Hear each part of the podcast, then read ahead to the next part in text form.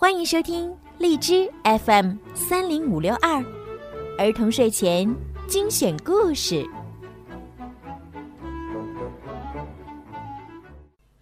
亲爱的小朋友们，你们好，我是小鱼姐姐。今天呢，小鱼姐姐要继续给你们讲鼹鼠的月亮河。准备好收听了吗？鼹鼠的月亮河五。鼹鼠尼里在河边洗衣服的时候，遇到了对着天空发呆的鼹鼠米加。尼里说：“他好希望自己与众不同。”夜晚的月亮河特别幽静，月亮升得很高，圆圆的，周围只有几颗星星。米迦连续几天跟着爸爸学习挖掘，浑身都酸疼。月亮，你是挂在树梢，还是站在山顶？米迦这样想着。对于鼹鼠米迦来说，天空离它实在是很远很远。很多鼹鼠是不会去注意天空的，它们只注意脚下的土地。河边另外一个地方，有一位小小的鼹鼠姑娘。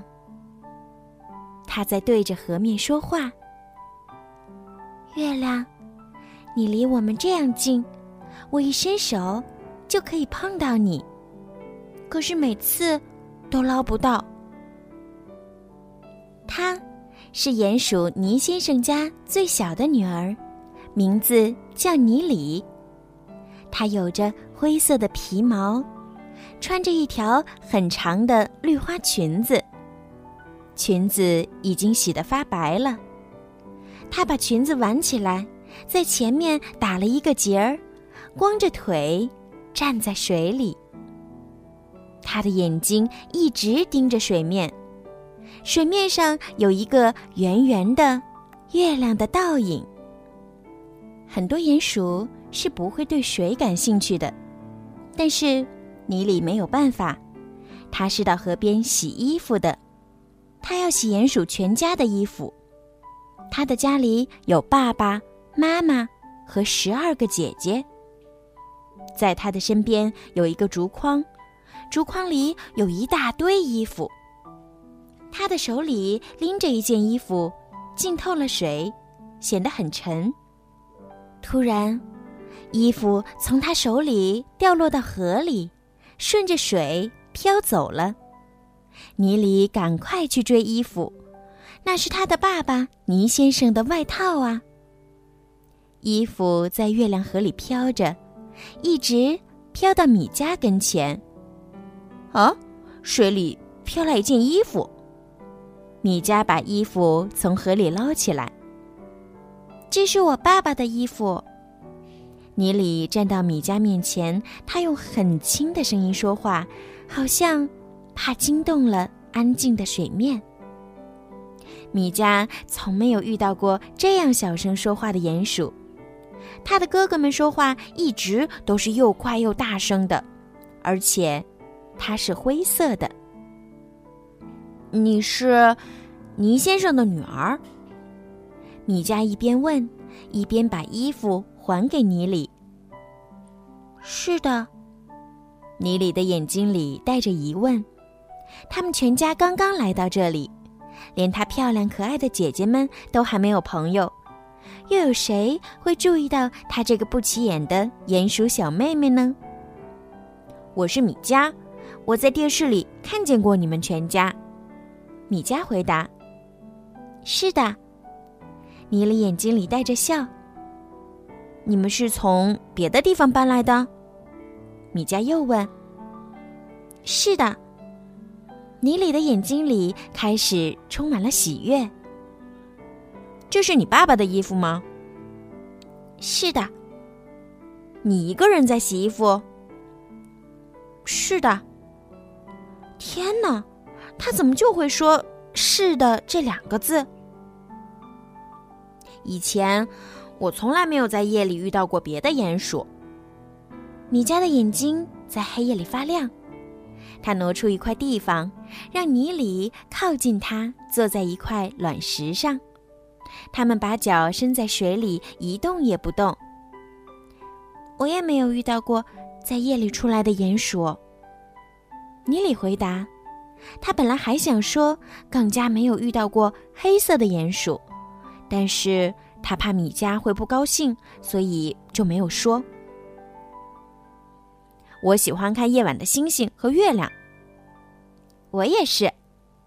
尼里用左脚划了一下水。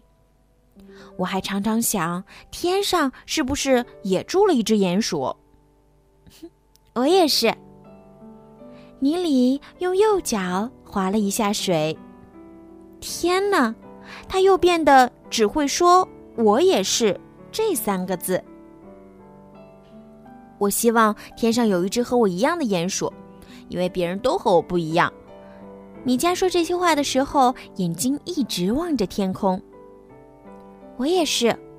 哦不，我希望有一只和我不一样的鼹鼠。尼里说：“是吗？为什么？”米迦奇怪的问。在我之前，我的爸爸已经有十二个可爱的女儿了，他好希望我不一样。是个儿子。鼹鼠尼先生的确想生儿子，想得几乎疯狂。可是他和他的太太一直都生女儿。尼里在妈妈肚子里的时候，尼先生发誓说，如果再生女儿，我们就不再生了。可结果是，尼先生的太太又生了一个女儿。尼里说完，显得很难过。米迦听了他的话，心里也难过起来。他们就这样坐在河边，脚垂在水里，眼睛望着远方。他们心里想的也许是一样的，也许是不一样的，但是他们靠得很近。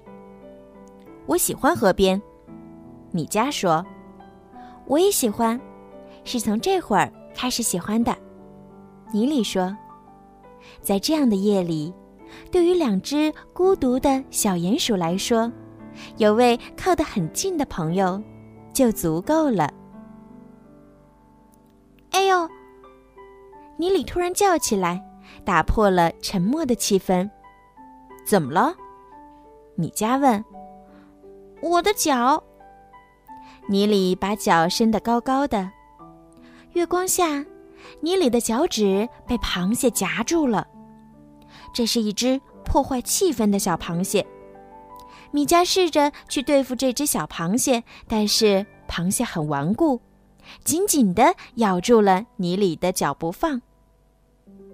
米迦没有办法对付夹住脚的小螃蟹，只好说：“我马上回去发明一台机器，叫做对付咬人螃蟹机。”米迦正在着急，尼里说：“嗯，不过现在已经用不着啦。”他把脚伸起来，哦，这只小螃蟹大概是闹够了，或者找到更加好玩的玩法了，或者是怕米迦立刻就发明出对付咬人螃蟹机来，反正已经走掉了。那好，现在我想发明洗衣机。你就不用这样辛苦的洗衣服了，米迦说。是的，我总有洗不完的衣服。尼里说话的时候看着米迦，他被眼前这只小小的黑色鼹鼠的话给牢牢的吸引住了。他从来没有听说过鼹鼠也会有发明东西的念头。他想，不管他是不是真的能够发明那种机器，有这样的想法。就已经是很了不起了。好啦，今天的故事就听到这儿啦。如果你想听到更多小鱼姐姐讲故事，可以关注公众号“儿童睡前精选故事”来收听哦。好了，孩子们，晚安。